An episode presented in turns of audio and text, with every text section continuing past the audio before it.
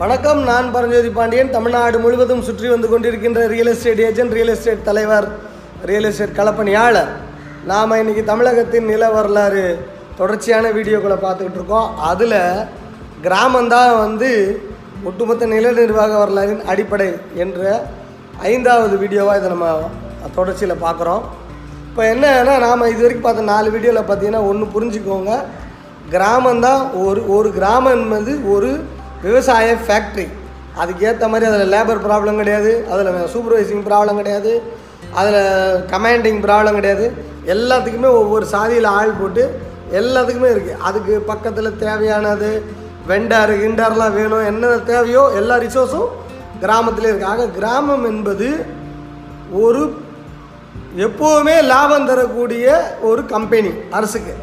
அதனால் வந்து அரசு நிறைய கிராமங்களை உருவாக்குறத பார்க்குது. எந்த போர் எந்த சண்டை எது வந்தாலும் கிராமங்களுக்கு பெரிய பாதிப்பு. கிராமங்களை குடியானவர்களை கிராமங்களை தொடர்றதில்லை, போர் தனியாக நடக்கும். அதான் சார், அந்த போரில் அது ஜெயிச்சதுக்கப்புறம் யார் தோக்குறோம் ஜெயித்தாலும் அந்த கிராமத்தோட வரி அந்த அரசருக்கு போகும், அவ்வளோதான். வேறு புதுசாக ஜெயிச்சார்னா அரசருக்கு போகும். அரசர்கள் மாறிக்கிட்டே இருப்பாங்க.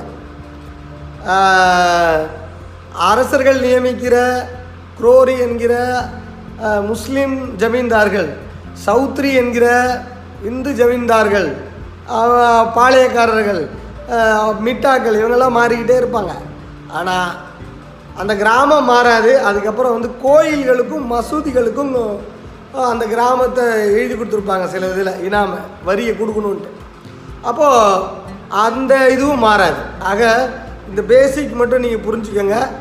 தமிழகத்தின் நில நிர்வாக வரலாறு இது வரைக்கும் நீங்கள் எந்த புத்தகத்தில் எடுத்து படித்தாலும் சரி, எங்கே பார்த்தாலும் சரி, அரசர் ஜமீனோடு நிறுத்திடுவாங்களே தவிர கீழேருந்து உங்களுக்கு போய் சொல்லியிருக்க மாட்டாங்க. நான் ஒரு ஆள் தான் கிராமத்திலேருந்து கீழேருந்து நில நிர்வாக வரலாறு சொல்கிறேன், மற்றவங்க எல்லாம் மேலேருந்து நில நிர்வாக வரலாறு சொல்கிறாங்க. ஒன்றும் காரணம் இல்லை, நான் கீழே இருக்கிறேன், அதனால் நான் கீழேருந்தே பார்த்தேன். நான் ஒரு ரியல் எஸ்டேட் கடைநிலை ரியல் எஸ்டேட் ஏஜென்ட்டு. அப்போது நான் என்னோடய கண்ணோட்டம் எப்படின்னா கீழேருந்தால் போகும், மேலேருந்து வராது. ஆக அடுத்தர நடித்தட்டு மக்களுக்கு நான் சொல்கிறேன், நில நிர்வாக வரலாறு உண்மையாகவே கீழேருந்து தான் போகணும். அப்போது ஒரு கிராமம் எப்போவுமே வந்து நில வருமானம் தரக்கூடிய ஒரு அசட்டுன்னு ஆயிடுச்சுன்னா அந்த கிராமத்தை அவங்க அழித்தொழிக்கலை, அந்த கிராமத்தை அவங்க எதுவுமே சண்டை போடலை, அங்கே போர் தனியாக போட்டு இந்த கிராமத்தை கைப்பற்றிருக்கிறாங்க. இதுதான் கான்செப்ட். அப்போது இப்போ இந்த கிராமத்தில் விளையுது பாருங்கள், இது எப்படி அப்படின்றதா நீங்கள் புரிஞ்சுக்கணும். அப்போது கிராமத்தில் 1/100 விளையுது, அதை எடுத்துக்கிறாங்க அப்படின்னா சரி, அதை எடுத்துக்கலாம், அதை அரசுக்கு போயிடுது. 1/6 சில பயிருக்கு இருக்குது. இப்போ ஒவ்வொன்றுத்துக்கும் ஆக வருஷத்துக்கு 2 வாட்டி அறுவடை, ராபிகால பயிர்கள், காரிகால பயிர்கள் அப்படின்னு 2 இருக்குது.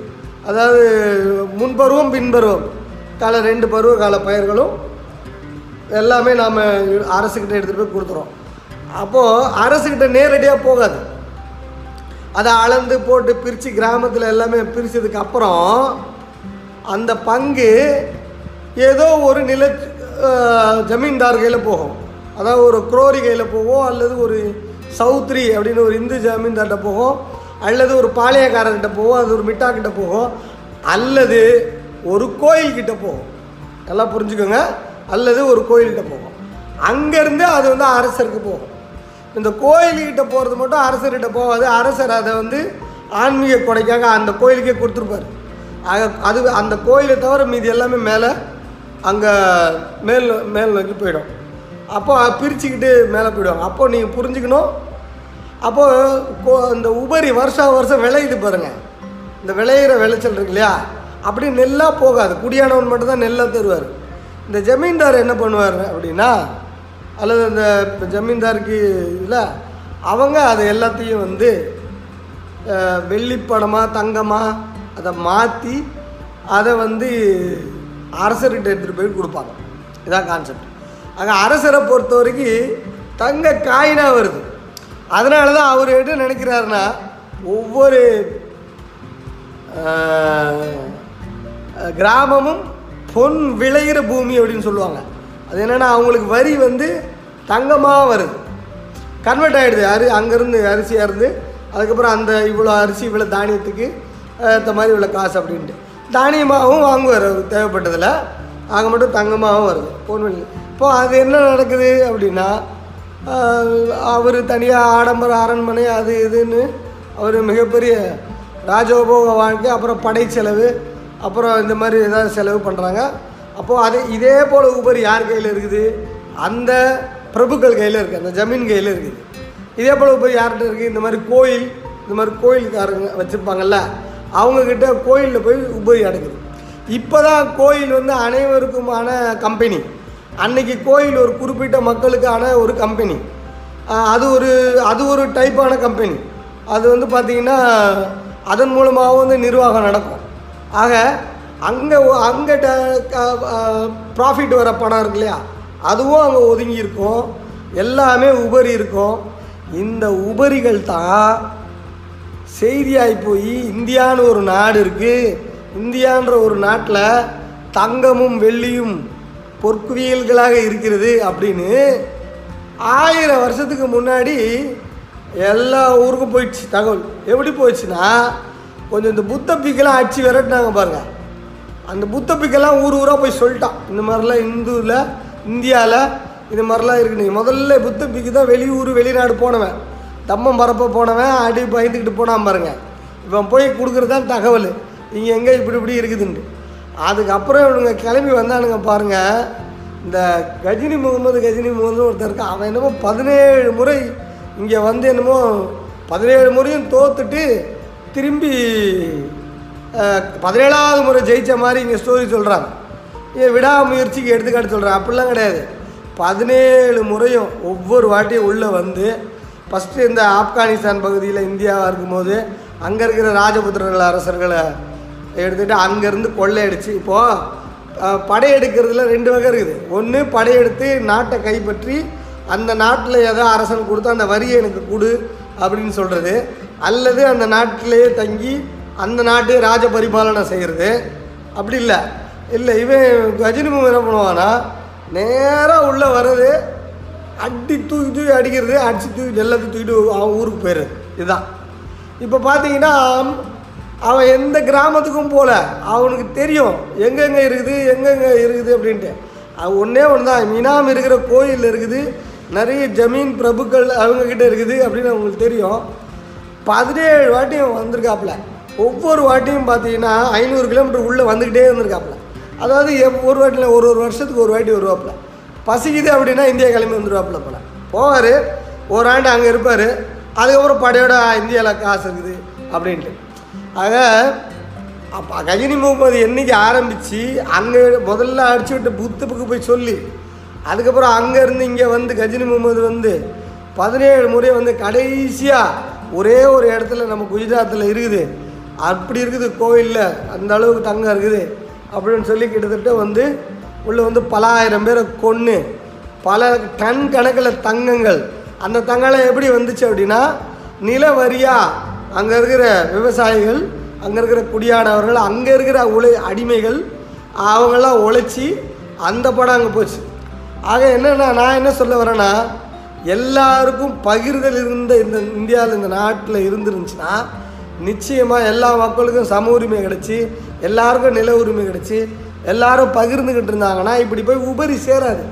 என்றைக்கு ஒரு செல்வம் ஒரு இடத்துல குவிய ஆரம்பிக்குதோ அந்த செல்வம் திருடப்படுவதற்கு தான், அந்த செல்வம் கொள்ளையடிக்கப்படுவதற்கு தான். எவ்வளோ பெரிய கோயிலாக இருந்தாலும் சரி, எவ்வளோ பெரிய ராஜாவாக இருந்தாலும் சரி, செல்வங்களை தர்மம் செய்யாமல் செல்வங்களை சேர்த்து வைக்கிறவங்க வந்து போயிடுது. ஆக பிரபஞ்ச விதி அதுதான். அப்போ பார்த்தீங்கன்னா கஜினி முகமது ஒரு 17 வாட்டி வந்து அடிச்சிட்டார். கஜினி முகமது வந்தோடனே அப்புறம் எல்லா சுல்தானும் வந்தாங்க, எல்லா முகலாயரும் வந்தாங்க, வந்து இந்தியாவில் வந்து உட்காந்து இப்படி ஒரு கிராம செட்டப்போட, இப்படி ஒரு கிராம நிர்வாகத்தோடு இருக்குதே அப்படின்னு சொல்லி அழகாக வந்து அவுரங்கசீப் வரைக்கும் பெரும்பாலும் இந்தியாவை ஆண்டாங்க. அதுக்கப்புறம் பண்டை ஏற்றுமதி பண்ணலான்ட்டு ஐரோப்பிய நாடுகளில் எல்லாம் வந்தாங்க. டச்சுக்காரன் வந்தான், டேனிஷ்காரன் வந்தான், போர்ச்சுகீஸ் வந்தான், பிரெஞ்சுக்காரன் வந்தான், வெள்ளைக்காரன் வந்தான், எல்லோரும் வந்தாங்க. கடைசியாக இந்தியா என்ன ஆகிடுச்சு, எல்லாமே இங்கே பார்த்தீங்கன்னா இவங்க எல்லாருமே இந்த கிராம சிஸ்டத்தை ரொம்ப விரும்பிட்டாங்க. இந்த கிராமத்தில் இருக்கிற இந்த சிஸ்டம் இருக்குல்ல ரொம்ப விரும்பிட்டாங்க. கஜினி முகமதுலேருந்து சக்கரவர்த்தினி விக்டோரியா மகாராணி வரைக்கும் இந்த நாட்டை ஆண்டதுக்கு காரணம் இந்த கிராமத்திலேருந்து வந்த நிலவரி தான். அந்த நிலவரி தான் ரெவின்யூ டிபார்ட்மெண்ட் அப்படின்னு அன்னையிலேருந்து இன்ன வரைக்கும் இருக்குது. ஆக இன்றைக்கி தான் வருமானம் டாஸ்மார்க்கில் வருது, இன்றைக்கி தான் வருமானம் கனிம வளங்கள் எடுத்து விற்கிறது மூலமாக வருது, இன்றைக்கி தான் வந்து ஏற்றுமதி இறக்குமதி மூலமாக வருது. அன்றைக்கி அதெல்லாம் எதுவுமே கிடையாது. விளைச்சல் விளைநில வரி தான் மிகப்பெரிய வருவாயாக இருந்தது. ஒரு 10 லட்சம் ரூபா வந்தால் அதை ஒரு மாவட்டம், 2 லட்சம் ரூபா வந்தால் ஒரு வட்டம், அப்படிலாம் பிரிக்கிற அளவுக்கு விளைநில வரி தான் இருந்துச்சு. எல்லா விளைநில வரியும் வந்து கிராமத்தின் கட்டுமானத்தில் இருந்து தான் வந்துச்சு. அப்போ நீங்கள் புரிஞ்சுக்கோங்க, இந்த கிராம கட்டுமான சிஸ்டம் பல ஆயிரம் ஆண்டுகளாக இருந்து கடந்த 1000 ஆண்டுகளாக வெளிநாட்டில் இருக்கிறவங்களாம் வந்து ஆசைப்பட்டு இங்கே இருக்கிறவங்களாம் சேர்த்து வைக்கிறோன்னு சேர்த்து வச்சு வந்து இன்றைக்கி பல நாட்டு இன்றைக்கி நம்ம வரலாறு பார்த்திங்கன்னா ஒட்டு மொத்தமாக நம்ம பல கோடி செல்வங்கள் எழுந்திருக்குமே. அந்த செல்வங்கள் எல்லாமே பார்த்திங்கன்னா விக்டோரியா மகாராணி இங்கேருந்து தூக்கிட்டு போயிடுச்சு, இங்கே இருக்கிற ராஜா அங்கே இருக்கிற ஜமீன்ட்டு தூக்கிட்டு போயிட்டா, அந்த இருக்கிற ஜமீன் அங்கே இருக்கிற பெருந்தனக்காரர்கிட்ட தூக்கிட்டு போயிட்டாரு, அங்கே இருக்கிற பெருந்தனக்காரர் அங்கே இருக்கிற குடியாண்ட எடுத்தார், அங்கே இருக்கிற குடியானவன் அங்கே கடைசியில் இருக்கிற அடிமைகிட்டேருந்து எடுத்துட்டான். புரியுங்களது? ஆக இப்படி அதுதான் நம்ம சர்க்கிள் ஒன்று சொல்லுவோமே சார், தவளை பாம்பு கருகுன்ட்டு, அந்த சர்க்கிள் தான். இப்போ கடைசியாக இந்தியா வந்து சக்கரவர்த்தினி விக்டோரியாக்கிட்ட கடைசியாக போய் அந்த அம்மா டெல்லிக்கு வந்து ஆட்சி புரிகிற வரைக்கும் அரண்மனையில் இந்தியாவுக்கே வந்து முடிசூட்டி அரண்மனை இந்தியாவே ஆடுற அளவுக்கு அவங்க வந்தாங்கன்றதான் வரலாறு. ஆக அடிப்படை நில நிர்வாகம் கிராமந்தான் அப்படின்னு பேசிக்கிறேன். இந்த 5 வீடியோவும் கிராமத்தை பற்றி இருந்து முடிஞ்சு நாம் அடுத்து வந்து ஜமீன் பற்றி தொடருவோம். நிலம் உங்கள் எதிர்காலம், இது பார்த்திங்கன்னா நான் எழுதின புத்தகம். இதில் நில வரலாற்று தகவல்கள் எதுவும் இருக்காது.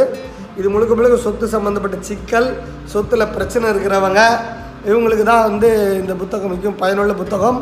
நிச்சயமாக இந்த புத்தகத்தை அடியில் இருக்கிற எண்ணுக்கு தொடர்பு கொண்டு வாங்கி எனக்கு ஆதரவையும் அன்பையும் கொடுக்குமாறு வேண்டுகின்றேன். இதே புத்தகம் கிண்டில் எடிஷனில் இருக்குது. Kindle edition ebook. இந்த இபுக்கை வெளிநாட்டில் இருக்கிறவங்க, சிங்கப்பூரில் இருக்கிறவங்க, மலேசியாவில் இருக்கிறவங்க, எல்லாரும் வந்து துபாயில் இருக்கிறவங்க அதை வாங்கி எனக்கு உங்களுடைய அன்பையும் பேராதரவையும் கொடுக்குமாறு வேண்டுகிறேன். நன்றி, வணக்கம். சொத்துக்கள் சேரட்டும், ஐஸ்வர்யம் பெருகட்டும்.